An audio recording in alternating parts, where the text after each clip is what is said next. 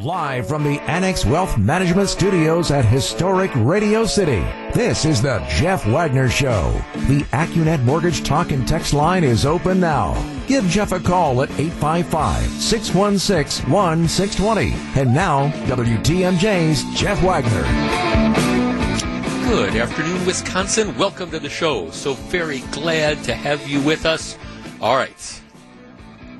Got this email over the weekend. Lengthy email addressed by somebody who I, am not going to name her, but you know it doesn't matter because she's never going to listen to the program again.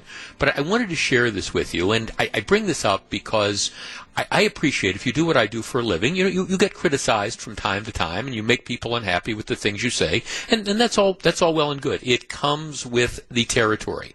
But I do think it's an interesting reflection on where we are as a community, as a state, as a country when you hear things like this. Now, let me share the email with you. X, why I'll never listen to you ever again. Dear Jeff, as a long, long time listener and fan, I wanted to share with you why your broadcast on Friday will be the last time that I and my entire family from Hartford to Appleton will ever listen to you. So it's not just this lady, it's everybody in her entire family. While I've not always agreed with you, I always considered you intelligent and reasonably well informed. That all ended on Friday. I guess I'm still in shock. Your naive and uninformed opinions are still echoing in my head. Your show is one of your opinions, but you have an obligation and a duty not to use your personal opinions to desecrate this country even more than it was during the election process. Using your show to try to sway everyone to think that this was a fair election, that due process was served, shame on you. You have to know President Trump won this election. Americans voted, and he would have won had it not been for the criminals who rigged the voting. I know you didn't want him to win, but I still thought you were an American and believed in the process that has served our country and set it apart from all others. You have to know he will be the last great American president this country will ever see. We are now the equivalent to all other communist and socialist countries. It's not about the man, it's about the process. You should do yourself a great service by actually investigating and reading about all the cities and states where voter fraud occurred. You should have known that the Democrats would have stopped at nothing to take this election regardless of what America wanted. You can't possibly think that the announcement of a COVID vaccine two days after the election was a coincidence. You should have known what a bait and switch was perpetrated on this country by the Democrats. You have to know and these are the emphasis in the email. You have to know that Biden will step down within six months for his crooked dealings or health issues, and Harris will be the president without ever being voted in. And since you don't know these things, you should not be allowed to go on the air and talk about how fair and equal the voting process was this election. Our founding fathers and all the brave men who lost their lives to make this country a true democracy are rolling in their graves. And once again, she concludes, shame on you.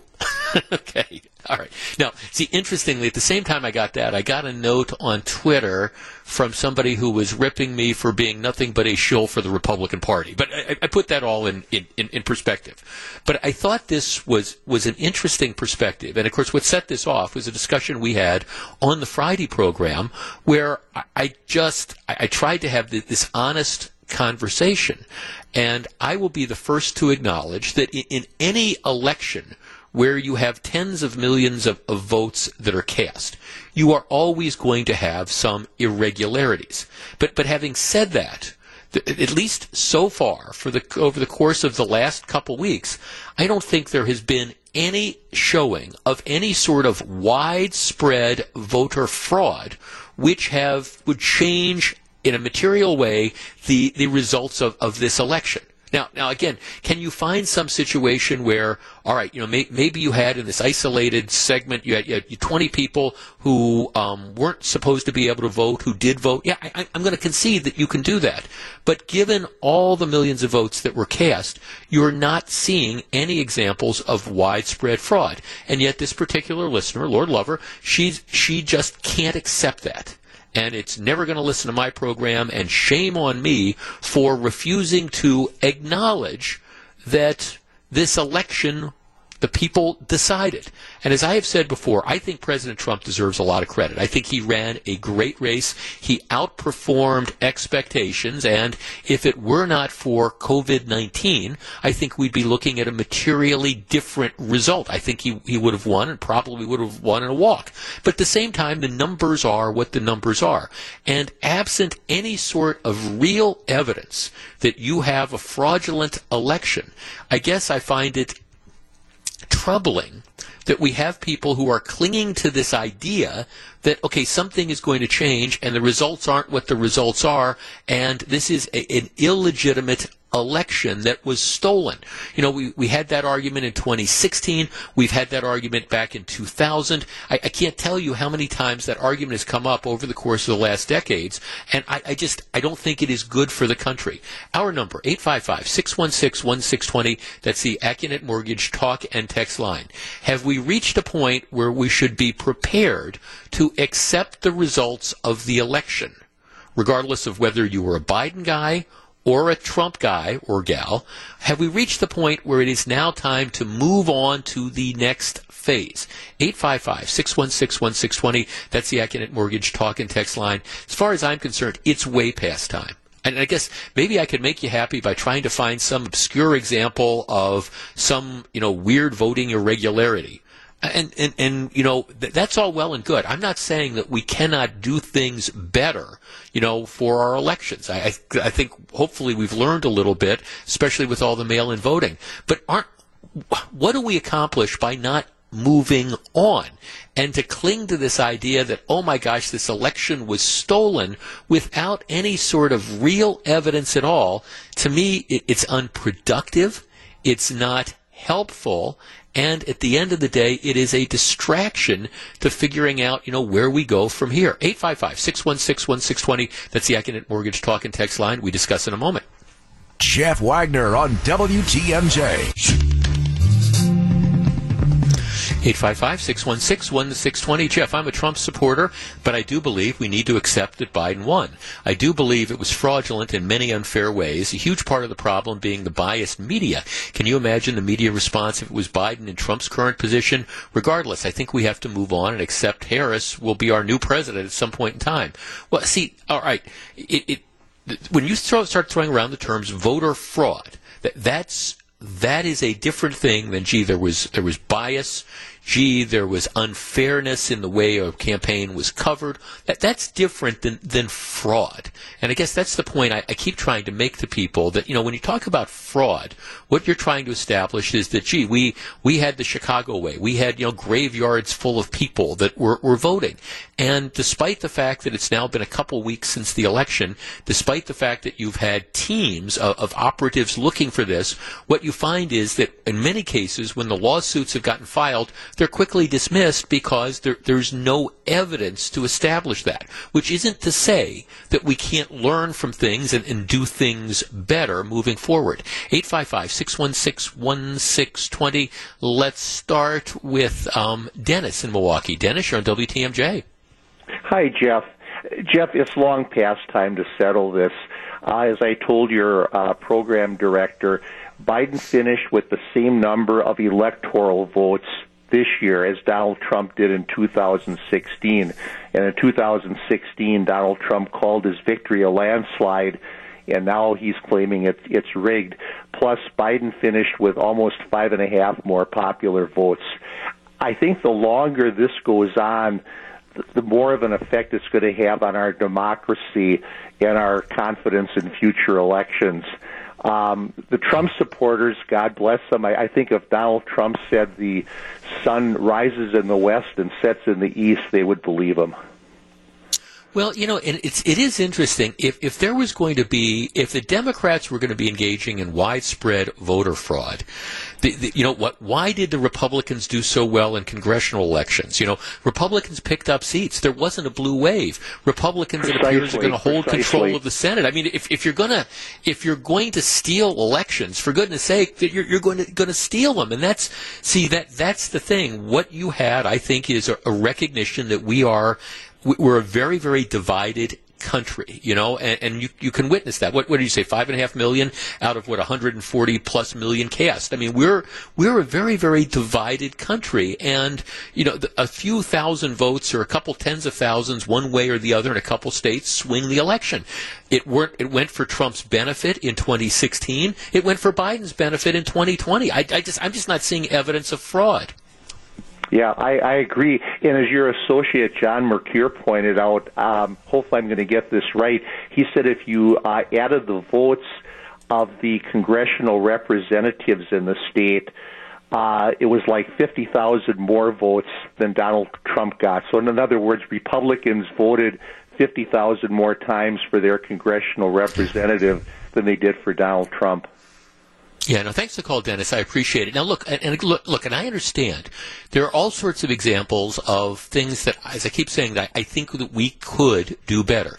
The e- the easiest thing in Wisconsin, the easiest thing would be to allow clerks of courts to start opening up and feeding ballots into machines as they come in so that you, you wouldn't have to be in one of these situations where we're waiting till the city of Milwaukee dumps 100,000 ballots at 4 o'clock in, in the morning and it disproportionately, you know, swings to Democrats. I'm not saying those are fraudulent votes, but I'm showing, I do believe that it, it gives, I don't know, some sense that, that maybe things aren't on the up and up and, and but when you all of a sudden have this huge ballot dump it would make so much more sense to allow like many states do to allow the municipal clerks to start feeding the ballots into the machines as they get them, not not tabulating them, but just feeding them in so that when you're ready to tabulate the ballots at the end of the evening, you can push the button and you can get those numbers right away so we're not delaying things for five or six hours.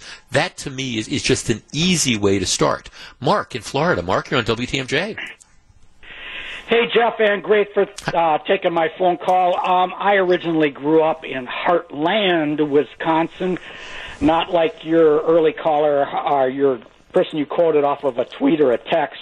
Right. The lady from Hartford, Wisconsin, which is right. about 12 miles north of where I grew up. I'm not that radical and say I will never listen to you again, but I put great stock in what she's pointing out. Everywhere she looks, everybody she talks to voted for Trump. Now, this election revolved around five or six major, incredibly intensive Democrat cities. And in all of those cities, the vote is being challenged. As I said to your producer, and again, I appreciate him putting me on because sometimes I'm a little radical on the conservative side. As I said to him, Jeff, when you were a federal prosecutor, when did you take a case from beginning, arrest, to criminal conviction in 13 days? When was the last time, Jeff?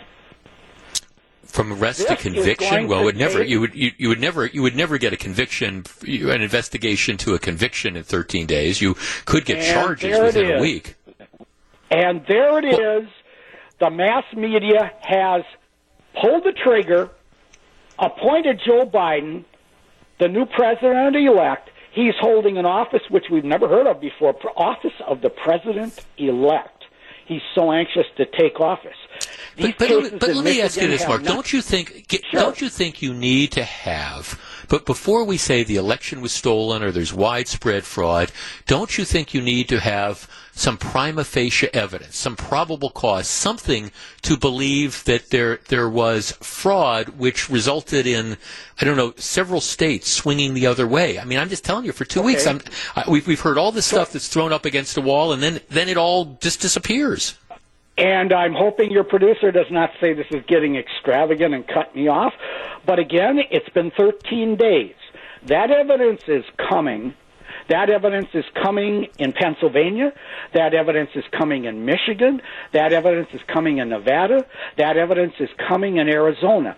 Now, I don't know about that lawsuit they just reported today that was dropped in Wisconsin. In Wisconsin. But yeah. in, yes, but all of these other states, according to sworn affidavits, there was rampant fraud. Okay, now if we are going to all of a sudden inject this into the media. Oh, there's nothing to see here. Move on. That, to me, is gross irresponsibility. This has a legal process. It has the right to be played out. And if Joe Biden doesn't get his little transition team in time, so be it. The liberals went after Donald Trump for four straight years on every possible thing they could, including not giving him a grace period after he was elected. I, so no, Mark, thanks for your call. Okay, I want to, no, I want Mark. I want to make let you make your point here, and you're right as far as the, there on the on the left. There, there was never a period, I think, where, where President Trump was his his election was viewed as legitimate. As I said at the time, I do not think that that was good for the country. And for all the people out there, oh, Hillary Clinton, you know, won the general election, got more votes, Trump's not legitimate, Russia, Russia, Russia. I think all that served to do was do the country a huge disservice. All right, now, but having said that again, you can let's talk about this. And I, I listened to you, and you said, okay, well, there, there's going to be this. You're going to have this in Pennsylvania. You're going to have this in Michigan. You're going to have it in Arizona. I don't know why they dropped the lawsuit in Wisconsin. Well, they dropped it because they had no basis for it. Every time I turn around, okay, Pennsylvania, there was issues about I, I one of these allegations was people weren't able to, to watch the counting closely enough. I saw that they, they, that one was just dropped as well. I, you know, you have to have some basis for making these kind of claims. Otherwise, it's just like a crazy guy sitting on the park bench screaming at the pigeons. And, and look, and I understand there are people who do not want to accept the, the results of this election. Believe me, I, I, understand why people are unhappy with that. But at the same time, you, you have to have, if, if you're going to say this was fraud, you, have got to come up with concrete examples of that, not just the, well, we might get something someday. Now, I saw Rudy Giuliani, who's sort of you know, I mean, you want to talk about a guy who, in my opinion, has really damaged his brand. You know, he was out there on TV talking about, well, we're we're going to have these different bombshells, but I can't tell you anything yet. Well, at, at some point in time, you wonder, are they being serious about that, or are they just trying to stoke contributions to President Trump's political action committee so you know he has he has money to to spend after this? If it turns out that there is widespread fraud, that's fine. But I'm not, there's no evidence of that now. And I'm sorry, I'm not going to spend my time or your time trying to chase these things down rabbit holes where I think there's more important things to be concentrating on.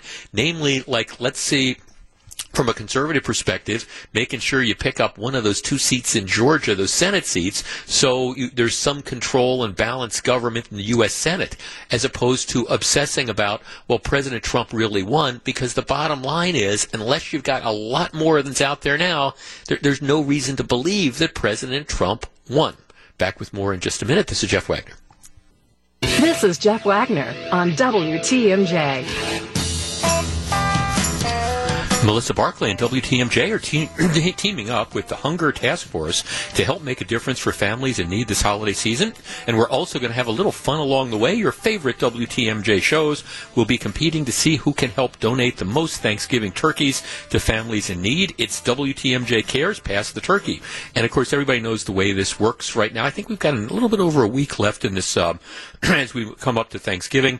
Go to WTMJ.com to donate. Don't forget to pick your favorite WTMJ show, WTMJ Cares, powered by Watry Industries and Premier Aluminum. okay. Let us move on. I have a. Um, I sent, if you follow me on Twitter, it's at Jeff Wagner 620.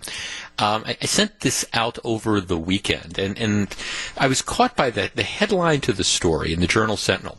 Thousands of Wisconsin voters wrongfully flagged as having moved, but no one knows the extent of the errors thousands of Wisconsin voters wrongfully flagged as having moved.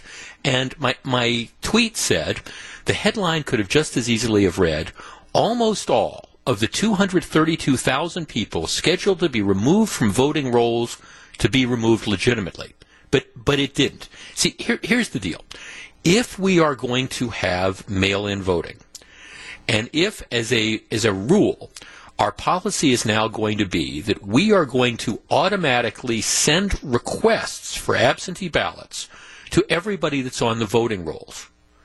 Well, then it seems to me that we also have to make sure that those voting rolls are accurate.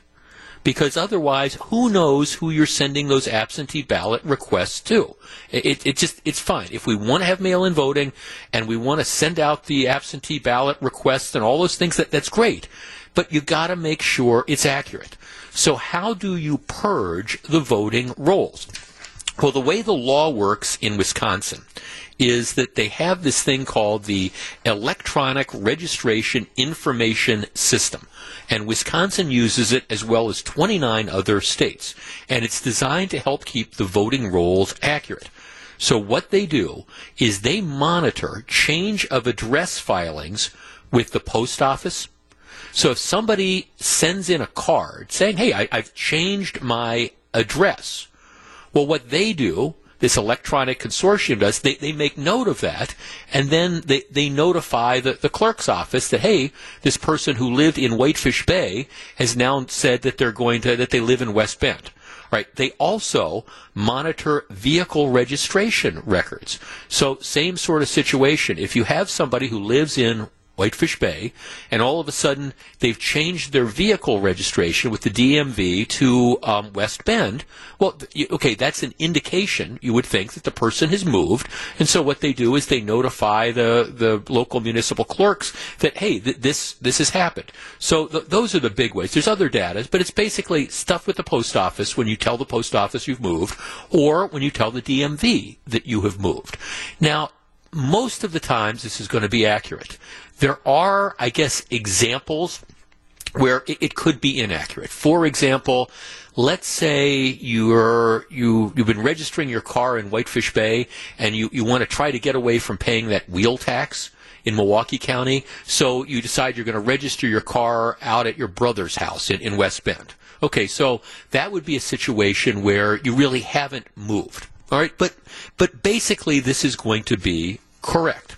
Right? So the Journal Sentinel has this story. Apparently, what they've done is the Elections Commission.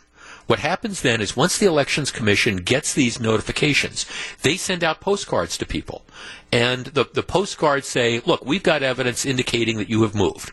And you're going to be removed from the voter rolls at your old address unless you send a, a card back saying that you still live there. Okay, so here's the numbers. And this is what the Journal Sto- Sentinel story is. They sent out these notices to 232,000 voters that it believed had moved. Again, because of the DMV stuff or the post office or or whatever. The story now says that of those of those 232,000 people who they believed had moved, well now best case scenario is they think maybe 4700 of the 232,000 people, 4700 might not have moved. Now, now let's let's think about that statistically. That that's less than two percent all right, that's less than 2%. Now, again, sometimes this might be human error. Sometimes, I mean, who, who knows exactly? But, you know, out of 232,000 indications that people might have moved. The best they can now come up with is maybe 4,700 people out of that 232,000. Maybe 4,700 really hadn't moved. And again, who who knows why that might be? Uh, maybe what what ends up happening is you know your your you and your sister are living at a place in Whitefish Bay, and it's your sister that moves out to West Bend, not you, and and so that happens. But it, it's a very very small percentage. Our number, 855-616-1620. That's the Accunet Mortgage talk and text line. I guess I look at these numbers, and rather than a headline that says thousands of Wisconsin voters wrongfully flagged as having moved, to me the story is this system is working not just well, but it's working incredibly well. If out of 232,000 people, it, it can only find less than 5,000 who might might legitimately not have moved. That tells me it's doing a darn good job. And for those 4,700 people who get the postcard, all you have to do is send the Elections Commission a note saying, no, I, am still here. Or alternatively, if you don't do that and you show up on election day and you find out that you've been removed, well, we still allow people to register at the polls. I think the story is an incredible success. And I think it's something that deserves to, a success that deserves to be celebrated, number one. And number two, deserves to be followed. 855-616-1620. That's the Accunet Mortgage talk and text line. I, I mean, it seems to me you look at these numbers and what you see is a system that is working incredibly, incredibly well if there's only less than 5,000 out of 232,000 names that it appears might have been improperly removed. And again, those are going to be the unicorns. It's going to be the weird situations. 855-616-1620. That's the Accunet Mortgage Talk and Text line. This seems to me to be a system, number one, that's working. But number two is important. If we're going to have mail-in elections, and if we're going to just randomly send out uh, absentee ballot requests, the key is you've got to make sure the voting rolls are as accurate as possible. And I think we're doing a pretty good job of it. 855 616 1620. We discuss in a moment. This is Jeff Wagner on WTMJ. 855 616 1620. Jamie in Delafield. Jamie, good afternoon. Hi. Um, thanks for taking Jamie. my call. Sure. Um, I, I tend to agree with your point about, you know, geez, if people have moved, they should have their registration. But what I don't agree with is there's this notion that people are getting sent ballots. And who, you said, who knows who's getting these ballots? You have to apply for that ballot to your. yeah, they're sending them. They're sending the absentee ballot record. requests. Yeah, what, what they're doing is they're sending absentee ba- ap- the absentee ballot requests. Right. Right. So you would have to, if you were sent improperly sent a request, you would have to illegally go onto the website and request someone else's ballot, which is Yep. fraud. Absolutely. And, and Exactly. that- Yep. and that's that's a five year prison. You know, that's punishable by five years in prison. You would Yeah. have to, you would literally Yeah. have to commit fraud. It's not like they're just sending them out to people. No. They're not no, uh, sending Jamie, ballots to no, no, you I- right, no, Jamie, thanks for it. No, I know, Jamie. Thanks. For, I think I was very. I tried to be very clear. I was saying that, that it's the absentee ballot request that they send out without you having to ask for it. At least they do it in a number of different communities. So it's the request that comes out. You, you're right. You would have to get it. Let's say that you're at. Um, I, I don't know where, where I used to live, for example. So let's say you get an absentee ballot request in the mail addressed to my late wife. You're, you're exactly right. You would have to fill it out and send it back in, at which point in time the ballot would be received, and then you'd have to, to send it back. So I, I, I understand that. That's it's it's not like you just automatically get a ballot. But to your point, even if you got the ballot, it would still be fraud if you if you'd fill it out. I'm not saying that I think that this is an example of widespread fraud. Is there probably some fraud involved? Yeah. But my, my point here is you, you need to have accuracy in the voting rolls. I, I think, and there, there's really no excuse not to have it. Am, am I arguing, would I argue that out of the 232,000 people who had to be, you know, should have been removed, that there was 20,000 of them that committed fraud somehow? No, I, I'm not making that argument, but I'm just saying, why, why do we even take that chance? You know, we've got a system that works, I, I think, pretty pretty well in, as far as identifying people who, who've moved. Now, again, you, there might be reasons why you've you, you've changed your address with the postal service, but haven't changed your um, but haven't changed your voting address. There might be reasons why you've changed your address with the DMV, but you, you haven't changed your voting address. But but those are going to be kind of like the unicorns. That's not going to be the, the, the be all end all. But if we can agree that the overriding majority, the overwhelming 225,000, 228,000 out of those 232,000 names that are still on the voting rolls don't belong on the voting rolls, then it seems to me it, it's it's kind of a no-brainer. You just want to remove them and and just start to, to do that. Jeff, I have an example that the system in Wisconsin is working well. My son, who's currently living in Milwaukee, just registered there right before the election, but had previously requested an absentee ballot from a Wow from my WOW County community, his previous address. He then tried returning it to that community, but it was rejected, and he received a call telling him that because he changed his registration to Milwaukee, he now had to vote there or re-register back in his original community. That's the right way it should be handled. um, you know, kudos. Jeff, so why were those 232,000 voter names not removed from the voter rolls? It would be interesting to find out if any of those phantom voters turned in a ballot. It's a public record if they voted or not. Well, that, I mean, I think that's a fair question. The reason they weren't removed from the, the rolls is that there was a lawsuit that is currently being argued in front of the Supreme Court by some of the lefty organizations that are saying, okay, if you remove these people who shouldn't be on the ballot, who shouldn't be on the rolls in the first place, you will disenfranchise some people. And that's my only point here. That, you know, if you've got 232,000 people who of the 232,000, 228,000 don't belong on the rolls. It's a reasonable balance to say, okay, we're, we're going to continue with this process. And if that means an inconvenience for 4,700 other people, including maybe they have to send back the card saying that they haven't moved, or worst case scenario, like I say, when they show up to vote, all that's going to happen is they're going to have to re-register. That's the absolute worst case scenario. Nobody is telling them that they're not going to be allowed to vote. But to me, this is a clear idea of, of how things are supposed to be effective. Jeff, I agree that the system to remove moved voters is very accurate. So why the big fight to not remove them? Leaving them on was a huge potential for an organized fraud effort. Yeah, yeah, it, it, it is a huge potential for that. Um, so I think that's kind of the bottom line of where we go with this. Um, Jeff, obviously the list is working. There's an old saying, if it isn't broke, don't fix it. Nothing, no problem at all. No problem with that at all. Okay, we're going to take a very quick break. Back with much more in a minute. Don't go anywhere. Jeff Wagner, WTMJ.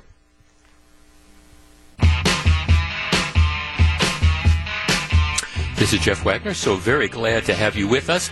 Another controversy in the city of Milwaukee, like the city of Milwaukee needed more controversies. As, as, you're probably aware, you will remember back in 2018, there was a lawsuit filed against the city by Milwaukee Bucks player Sterling Brown. This all stems from an incident where Brown was outside a Walgreens, illegally parked at what one or two o'clock in the morning, and then the police responded to that. I, I think the initial thought was he was a guy who was there to, to rob the Walgreens because they'd had problems with with robberies late night in that area. But he, he wasn't there to rob the Walgreens, and the situation um, quickly escalated into an unfortunate situation where Sterling Brown was tasered and ultimately arrested. So anyhow, there, there's this lawsuit that has been filed. The city attorney's office has negotiated a settlement with Brown's attorneys. The settlement involves a payment of $750,000 and uh, an acknowledgement of wrongdoing on the part of the city. Now, let me just just preface by what I said here. What I say here is a lot of times what happens in court processes are that you, you settle something to make cases go away. You, you do risk management and you say, okay, well, if we were to fight this, um, we would spend legal fees trying to defend it, to fight it, but we would also, we, we could lose.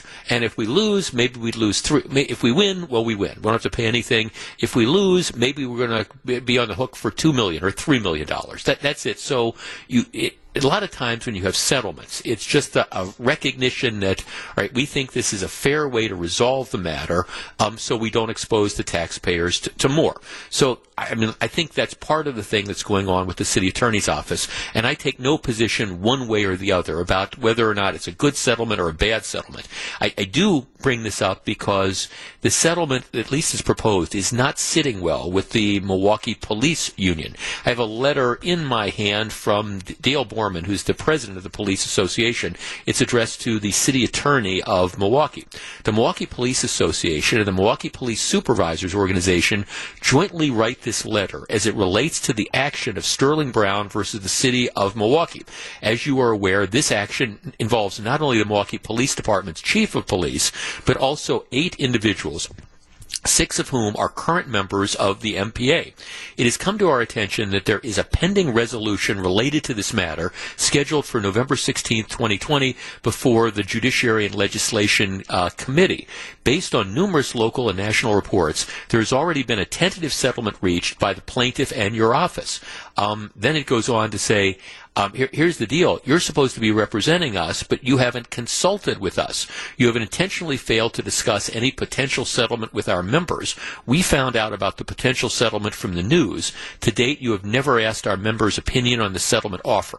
This is addressed to the city attorney. You have intentionally failed to provide a copy of the potential settlement to our members. To date, our members have never seen a copy of the potential settlement, despite the fact that they are bound by its terms. You have intentionally failed to include our members in any mediation efforts. There is a reported admission of a constitutional violation. While it is unclear what the admission entails, because you have also intentionally failed to provide the document to our members, it is obviously referring to the Milwaukee Police Department and our members. It is an alarming precedent as we are not familiar with the city ever settling this type of action while admitting such liability. More importantly, on behalf of our members, we are deeply concerned about how it affects their future employment and personal liability. It, it goes on and, and, and on. But essentially, the criticism here, the police union is saying, wait a second, city attorney, you are, you're about ready to, we, you represent us, and you are about ready to settle this case, have the taxpayers pay out a bunch of money, and agree to various things that's going to affect our members, and you apparently, at least if these allegations are correct, you've never you've never consulted with our our members. Now, at some point in time, the people that are paying the freight get get to make the ultimate decision. In that case, it's going to be the taxpayers in the city of Milwaukee through the, the Common Council and presumably through the mayor. But I will say this: if it is true that the police association has not been consulted at all by the city attorney's office, that they haven't discussed the facts and circumstances of the case and why they believe that it's in the interest of the taxpayers to settle and what it means moving forward, it's, it's pretty stunning it's pretty stunning if they haven't actually consulted with them, if that's true. Now, it may be, well be that you explain to the police union, look, this is why we think this is a good deal. We know you don't like it. We know that you'd like us to fight it. But the bottom line is, again, we're the ones going to be writing the check. So ultimately, you know, we get to make the decision as how to decide it. That's a reasonable position. But if it's true that they did not consult with the union, in any way, shape, or form, that's kind of a staggering way for the city attorney's office to operate. All right, when we come back, what the heck happened at Serb Hall over the weekend? Live from the Annex Wealth Management Studios at historic Radio City, this is the Jeff Wagner Show. And now, WTMJ's Jeff Wagner. 855 616 1620, which is the Accunet Mortgage Talk and Text line. Okay, over the weekend, there was a rally organized by the Republican Party of Milwaukee County at, at historic Serb Hall. It was an outside rally.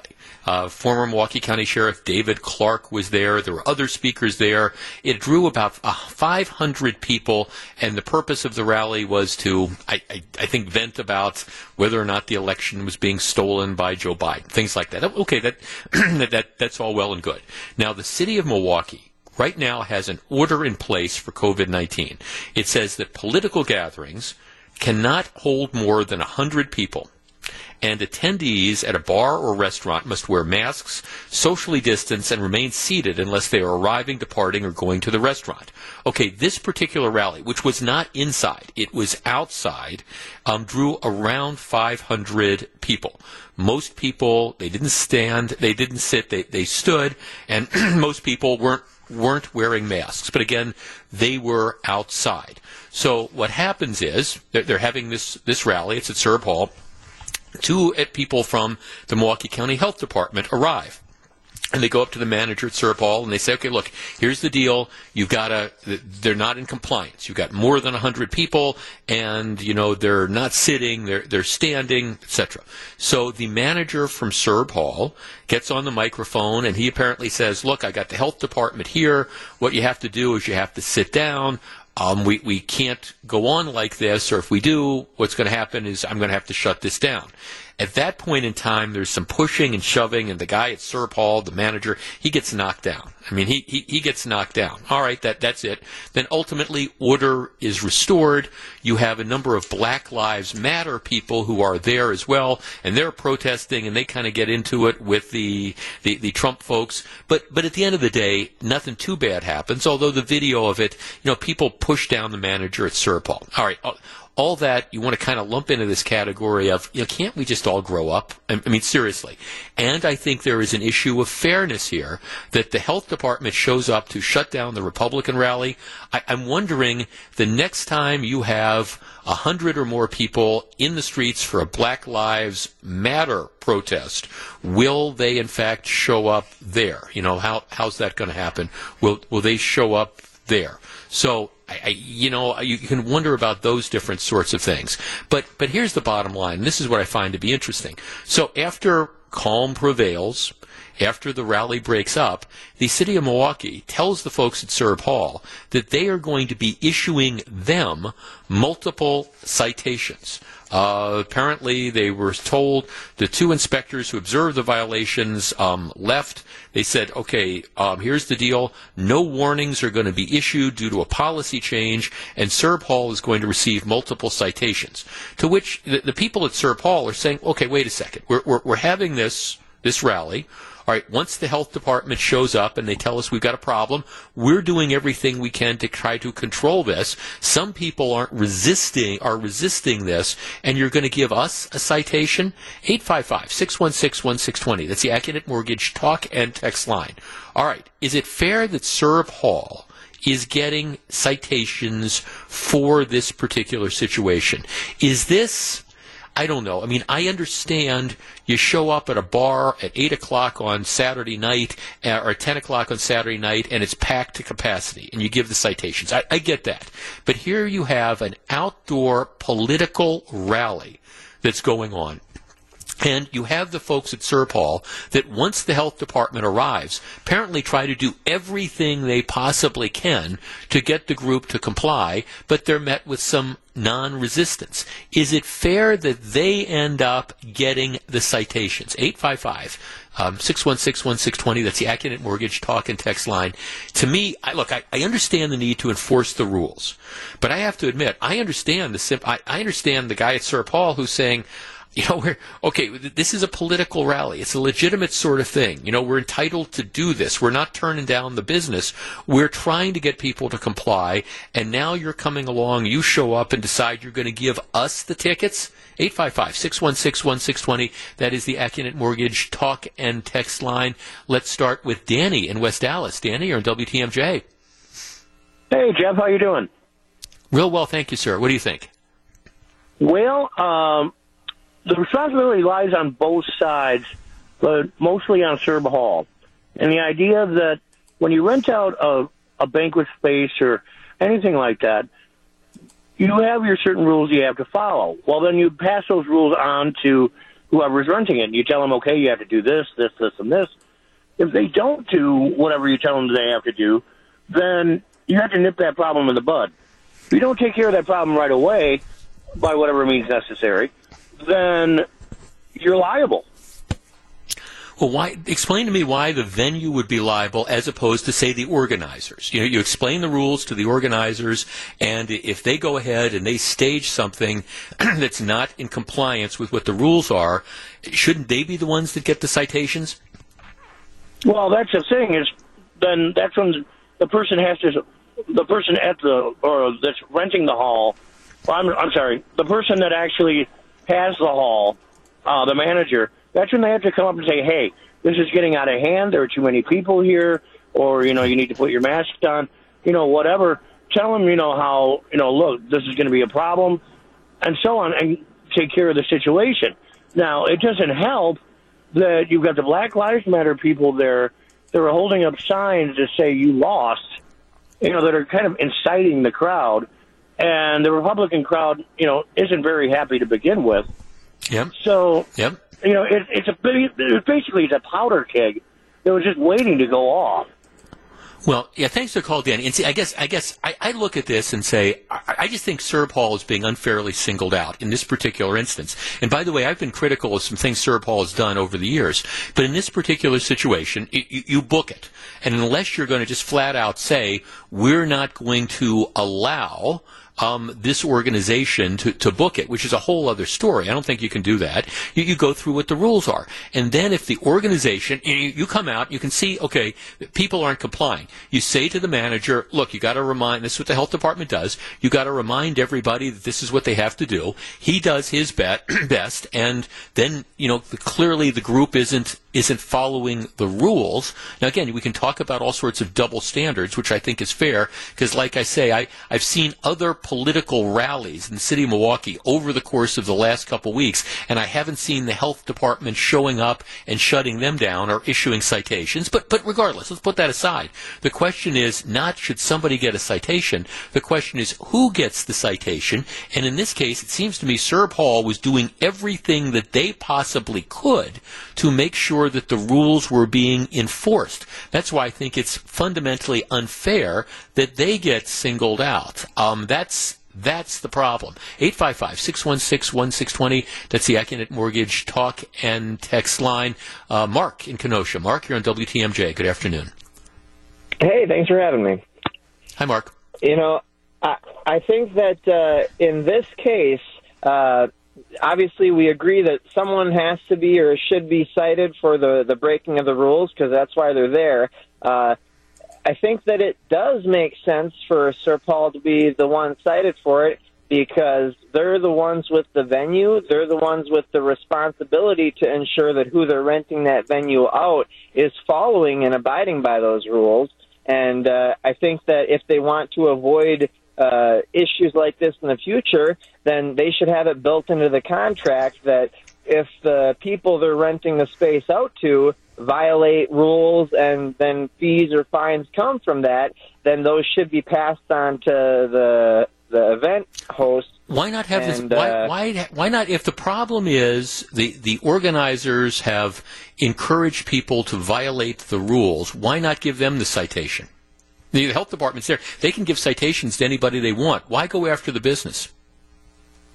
Because they're the ones that are hosting the event. And if you don't, mm. then they're just going to sit there and say, "Oh, well, our hands are off. We couldn't do anything about it." And then it just keeps happening over oh, but, and over in, and over but, again. But in this case, like they said, did. Should... In, in this, but in this case, they did. Mark, the the health department shows up. They say, "You realize these people aren't in compliance with this," and so the organ, the, the people at Serb Hall, they try to get people under control, and and, and the, the group isn't paying attention to them. So at that point in time, doesn't it make more sense to go to the people that are causing the problem? as opposed to the business? I think that they should have built that somehow into the contract for the people renting the hall. And I'm not saying they shouldn't uh, go after the organizers or find them as well, but I do think that they, uh, as the the people in the hall, they they knew who they were renting out the hall to. They know the, the history of the events and rallies oh, like that. Oh, okay, well, Mark, well, Mark, well, thanks, well, thanks for the call, but be be real careful with that, Mark, because if what you're saying there is okay, because this is a Republican rally, they, they shouldn't have they shouldn't have rented out the hall. Okay, I'm, if if be careful with that, because does that mean that you know, okay, if it's the Black Lives Matter movement or it's the Democrat Party or whatever, then then we're not going to rent those out to them? I mean, that's a really slippery slope to to go go down. Jeff, the rally was simply to support President Trump. The health department was there to harass conservatives. The Black Lives Matter movement was there to harass conservatives. There wasn't enough seats for all 500 people to sit down, so the health department knew it was impossible for the crowd to comply, which does raise that, that question about whether Tom Barrett's health department was targeting this particular rally in an effort to try to, I, I don't know, make it stop or, or whatever. And I do think it's a legitimate issue because, like I say, there have been other political rallies over the course of the last couple of weeks, and we haven't had reports of the health department going out um, to, I don't know, like the rally that was at Midtown celebrating the election of Joe Biden. Haven't had them going out and uh, trying to shut that down. Jeff, so if I go to Serb Hall, pull my pants down and poop in the middle of the banquet room, Serb Hall will get a fine or arrested, not me.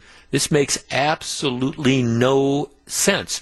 Jeff, has the health department ever gone out and checked on any other political events since this rule? They clearly targeted the reality. Well, I, I think that there's, I think that there's an extent at that. Jeff, I think the organizers should at least be partially responsible for paying the fines. I would say they're completely responsible for the fines if the contracts and signed included the information. I mean, I guess I guess this is the the thing, and we're I'm not one of these people who argues that health departments shouldn't be enforcing COVID rules. I, I, get it, but this was a different situation. And Tom Barrett knows it's a different situation, and the Milwaukee Health Department knows it's a situation. This was an outdoor rally in a parking lot, all right? This wasn't like, again, a Friday night or a Saturday night where you've got all these people crammed in a bar. This was an outdoor political rally. I'm not even sure it's constitutional to limit the size of rallies to 100 people, but let's put that aside for a minute. You knew that that was the situation, and I, I think you can make a strong argument that the health department went to this particular thing knowing that they were going to find something and then trying to use this as a way to make an example of the conservatives. We'll see next time there's a Black Lives Matter movement. But the bottom line of this is look, I, I'm not endorsing first of all, pushing down the manager at Serb Hall. And again, that, that's, that's unacceptable behavior. At the same time, I think this is one where no harm, no foul. You put the fines in your pocket and you recognize that under these particular circumstances, this is not what that fine power was all about. Now, whether the city of Milwaukee will do it, because again, it's a conservative rally, and that's not consistent with where Tom Barrett is and where the health department is. But if they want to have credibility moving forward, I'm not sure this is the fight that they want to pick. Back with more in just a minute. You're listening to Jeff Wagner on WTMJ. Just a couple more texts on that. Jeff, these things are in the contract, but that isn't the point here. As a meeting planner, I'm responsible for the actions of my group, and I must abide by the facilities rules as well as all official regulations. City Health Department was being lazy in sending a message to Serb Hall that we're going to be here every time you hold a Republican rally. Uh, I think that's it. Jeff, I agree if the health department made the rules, they should have helped the venue. Makes me think of a scenario in the future with social workers going to a family trouble instead of uh, police departments. I can just imagine how well that that is going to go. Yeah, see, I, you would think that the health department would want to work with the venue to make sure that they can get people to comply. And again, if I'm not saying you shouldn't have issued tickets, but if you believe it's the event organizers that are causing the problem and the venue is doing everything it possibly can to rein this in, how do you, how do you give them the, the citations? But you do it again because it's the city of Milwaukee. It's because you are trying to discourage I, I, think some people from you know holding allowing these Republican rallies to be held, et cetera, et cetera. And moving forward, the question is going to be: Will this be an equal opportunity enforcement? And next time we have people that, that take to the streets or or whatever and are gathering together in large groups, will the health department go out and try to shut those down and issue citations as well?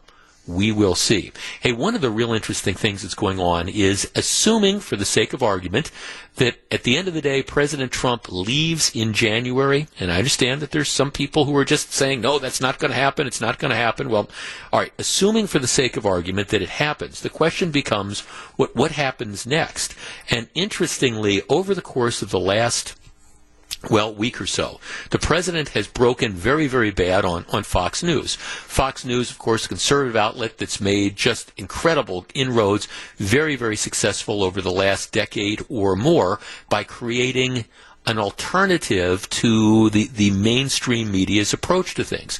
Well, for a longest time, you know, President Trump was a creation of Fox News. He had, you know, nice, you know, he had shelters on Fox News. Well, okay, there's been a falling out. He's criticized some of the anchors. He was very unhappy when Fox News correctly said that uh, he was going to lose Arizona. Got very, very upset. Apparently had a number of people calling the, the desk, the decision desk at Fox News complaining that they had made that call, you know, prematurely. And as it turns out, while Arizona was close, President Trump has in fact lost um, Arizona. So one of the things that's out there now is that apparently at least some allies of President Trump are exploring as a, as a next act buying Newsmax TV. Newsmax is, is a relatively small startup operation, but the idea would be buy it turn that into a version of kind of Trump TV and see if you can use it to compete against um, Fox News. Now, th- there's talk about that. The guy at Newsmax says, well, look, we're, we're not interested in, in becoming Trump TV. You know, if he wants to have a weekly show, that would be something we would be interested in.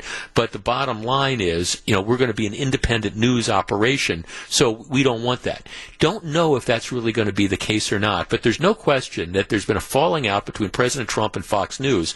And, and I think some of the disaffected supporters of the president are going to be looking for other alternatives. And my guess is it probably is, at the end of the day, going to hurt Fox a bit. How much? We'll see. When we come back, really good news on the COVID 19 front, we will discuss. Stick around. This is Jeff Wagner. Welcome back to Jeff Wagner on WTMJ.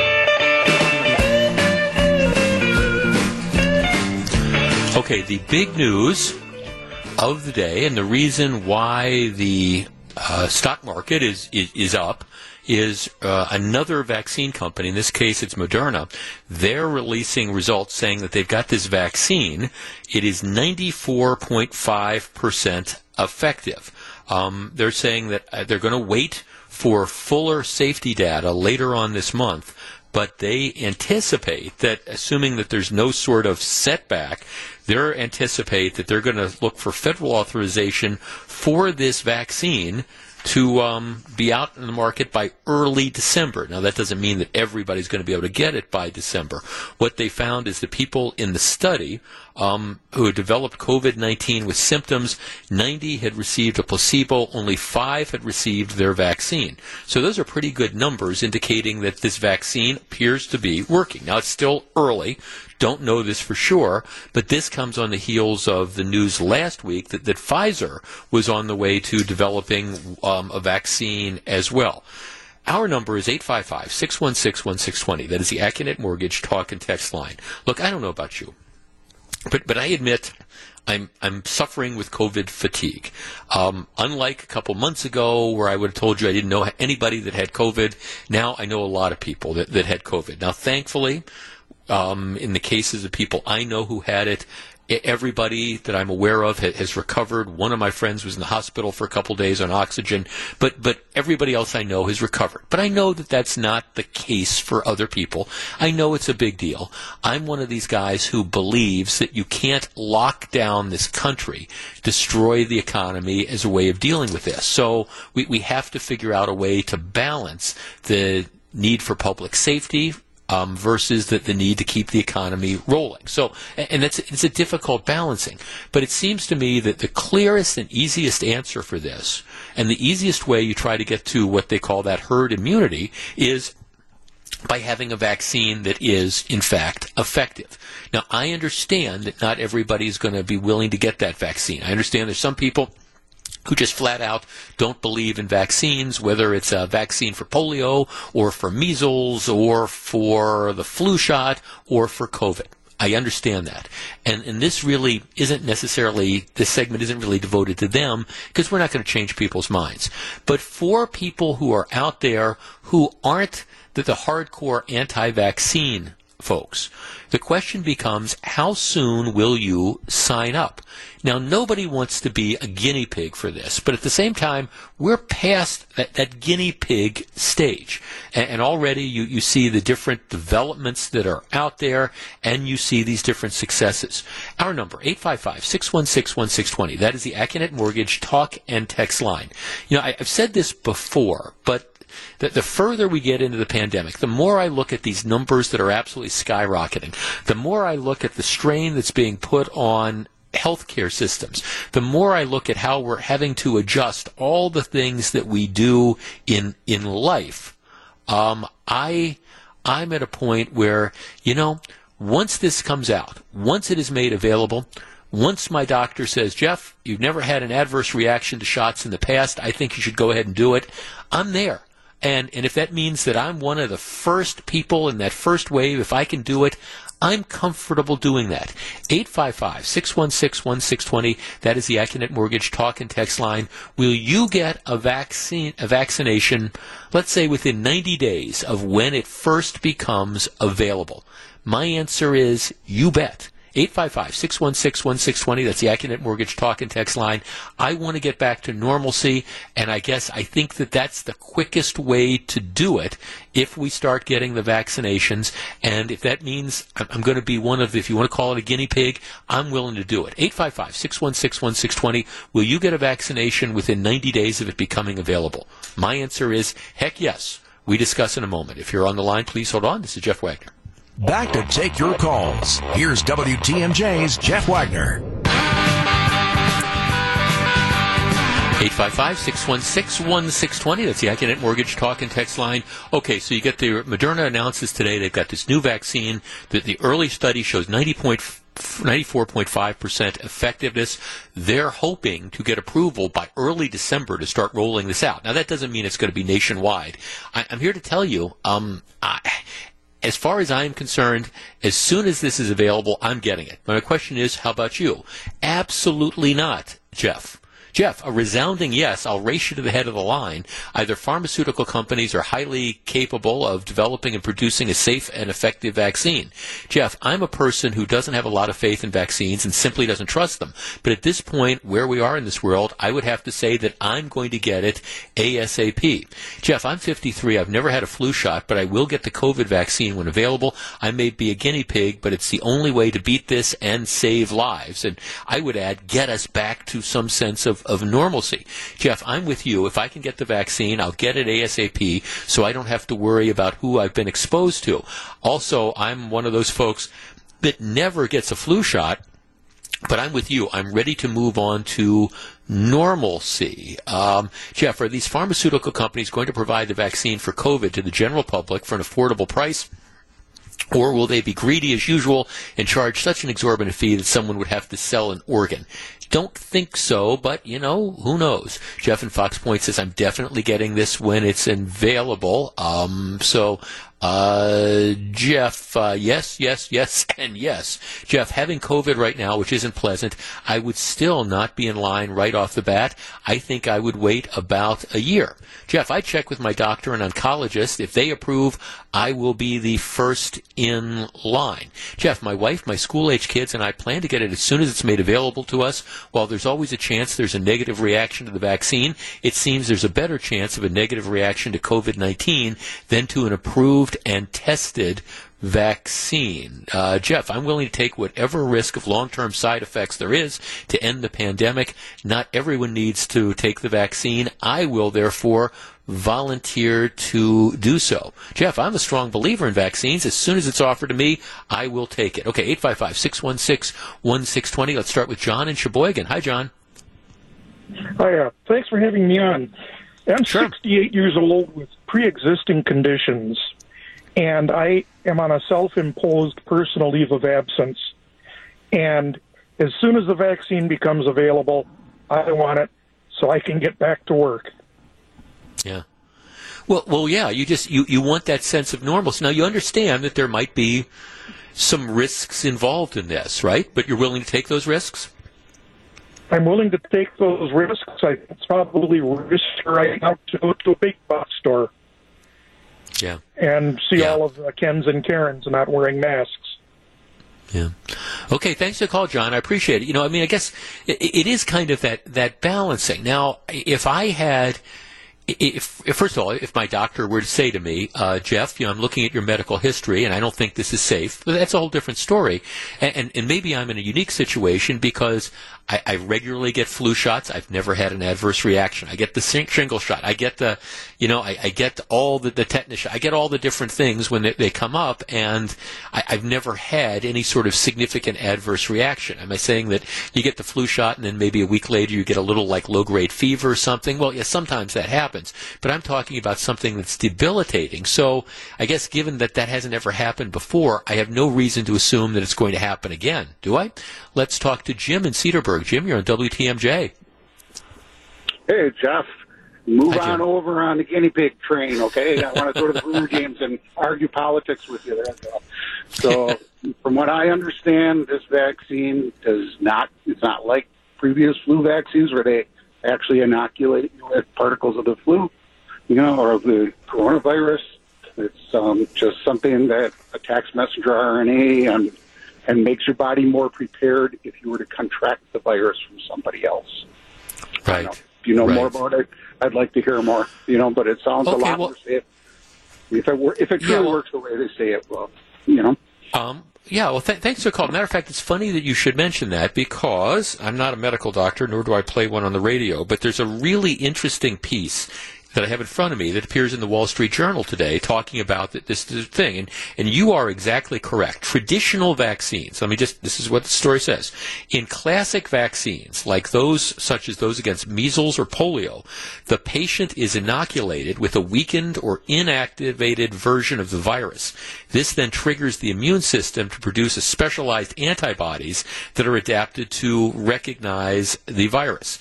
After vaccination, the antibodies remain in the body. If the patient later becomes infected with the actual virus, the antibodies identify it help neutralize it. Okay, the vaccines in the works. Instead of using the whole virus to generate an immune response, these vaccines rely on coronavirus's outer spike proteins, which are what antibodies use to recognize the virus. You know, then it goes on to talk about how it, it's a little bit different. I don't want to get too far in the weeds on this, but it, it doesn't appear that these that they're looking at, they're going to actually inject you with, with coronavirus, with COVID-19. So I- if that makes people more comfortable. Deb in Fond du Lac. Deb, you're on WTMJ. Hi, Jeff. Hi, Deb. Um, I I have mixed feelings on this. Um, it's not that I don't trust um, the uh, the drug companies. I'm they're the scientists and should know should know what they're doing. Obviously, they do. But I have I'm a high risk person. I have a, a diabetes too.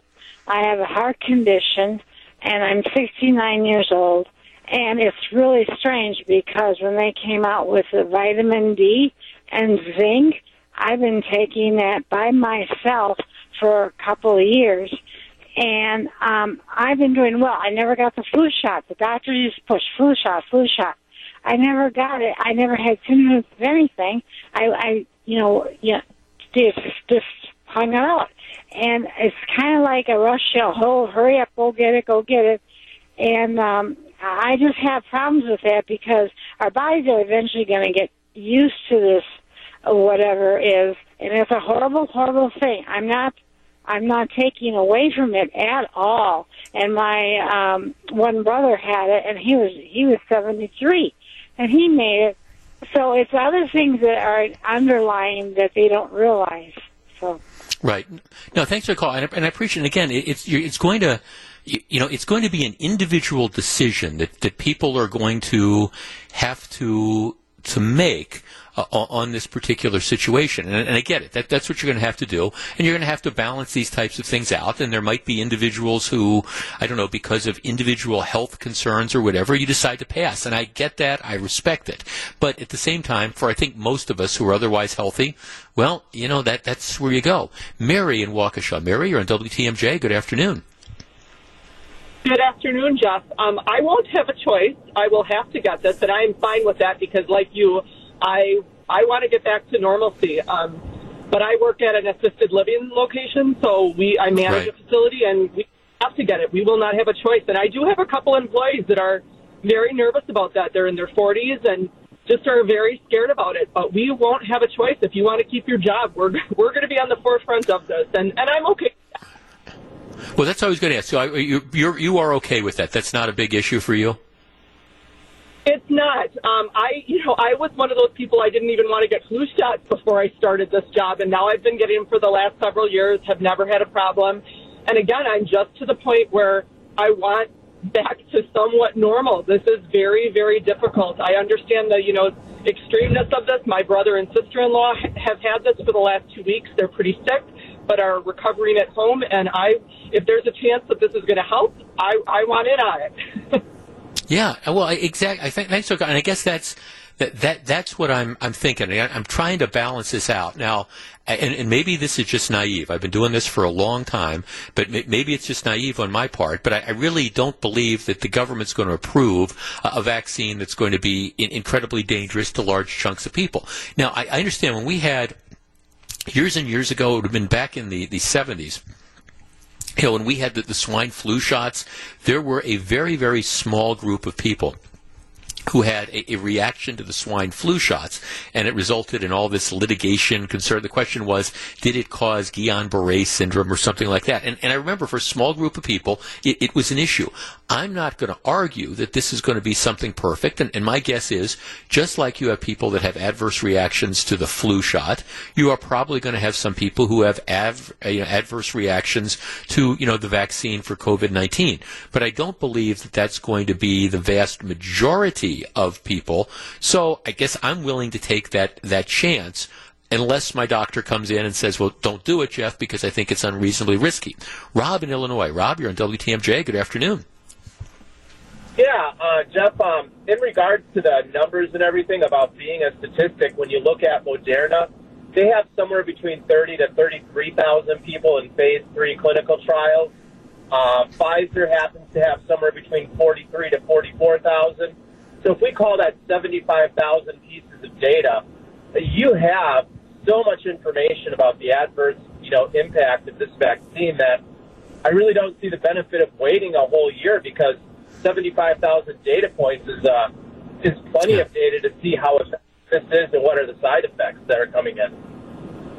Yeah, and, and again, you, you don't you know, look, I, I mean, nobody wants to be that, that guinea pig, but to your point, we're, we're past that guinea pig stage. You know, we're, it's, it's not like five or six months ago people are saying, hey, would you volunteer for the trial? We're, we're now past that, and it appears that they're, they're on the way towards finding some sort of positive resolution of this. Yep, exactly. And yeah. so, again, I don't have a problem at all with going in for the vaccine. Thanks for the call. I appreciate it. Here's Lou in West Allis. Jeff, there is a reason that people developing the vaccines are doctors. That means they went to school longer than the guy at the West Allis bowling alley telling me not to get the shot. Count me in. Um, Jeff, it is equally irresponsible to argue the point that this vaccine is 100% proven safe long term as it is to argue that the vaccine is going to give you autism. Well, I don't think anybody would be arguing that it's it's 100% safe long term. I don't think anybody knows that, but I, I think the, the, bottom line is, is it going to be effective? Is it going to work for most people? And, and it's, it, look, it, it's sort of like COVID, as we've talked about. The vast majority of people who are going to get COVID are going to be some people aren't going to get sick at all. Other people are going to get a little sick and then they're going to get better and, and it's going to be fine. And then you're going to have a small number of people who are going to have a really serious adverse reaction. Um, and, and those are the people, of course, that you want to protect. We know who most of those folks are that end up in that situation. So here, here's the bottom line again of all this. It's, it's what do you do? How do you balance all this stuff out and, and where does it come down? I, I just think it's really, really good news because we, have got to get past this. And, and again, I, I don't know when we're going to get to the new sense of normalcy. Do I think you're going to automatically have but opening day at the end of March at Miller Park, do I think we're going to be back in a situation where you have, you know, 45,000 people sitting shoulder to shoulder? I don't know if we're quite there yet, but I guess as, as I look forward to next summer, and we've got to get through the winter, but as I look forward to next summer, I hope we can go back to State Fair. I hope we can go back to Summerfest. I hope we can go back to, you know, all these outdoor activities that we used to enjoy. I hope we can get to a point where you can go and you can stand in the beer tent and you can listen to the band play at the Lions Club outing.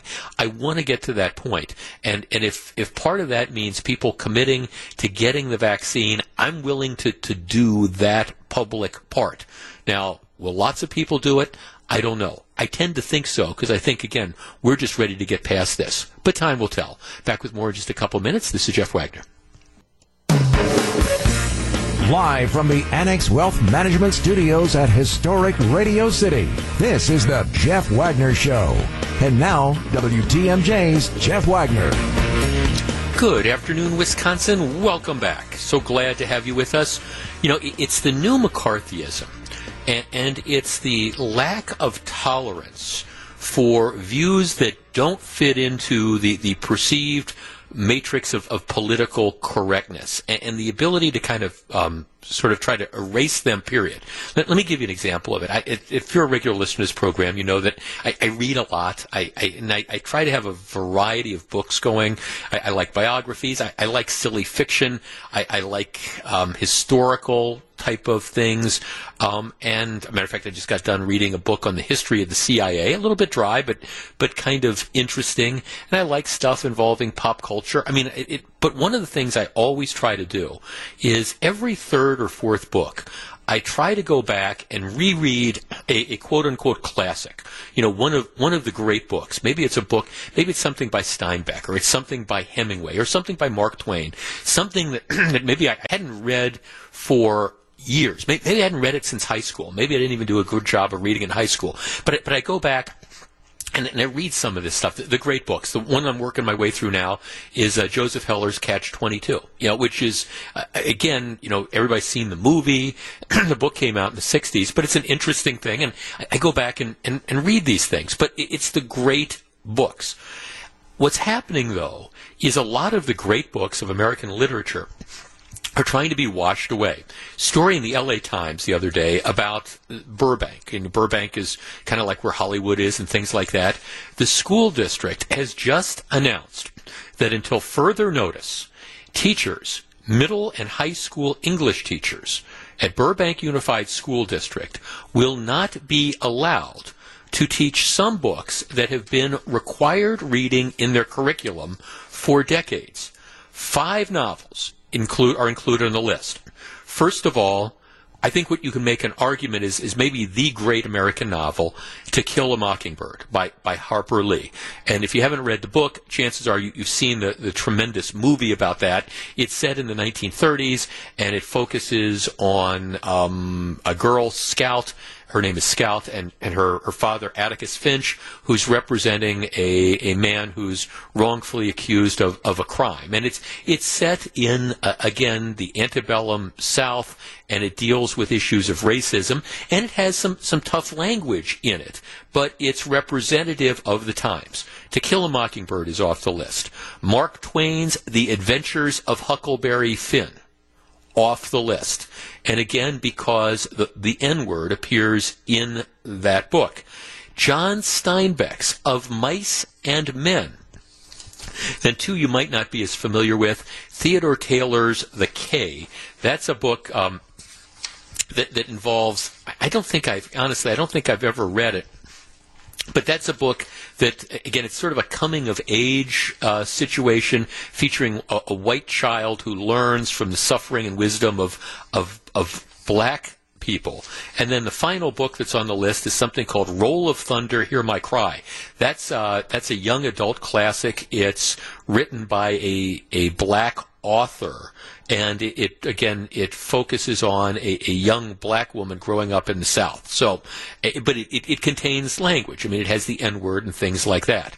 All five of those books have been banned. We're, we're told that we cannot read these books anymore despite the fact that in, in some cases, for example, the, the one book, it, it's written by a black author.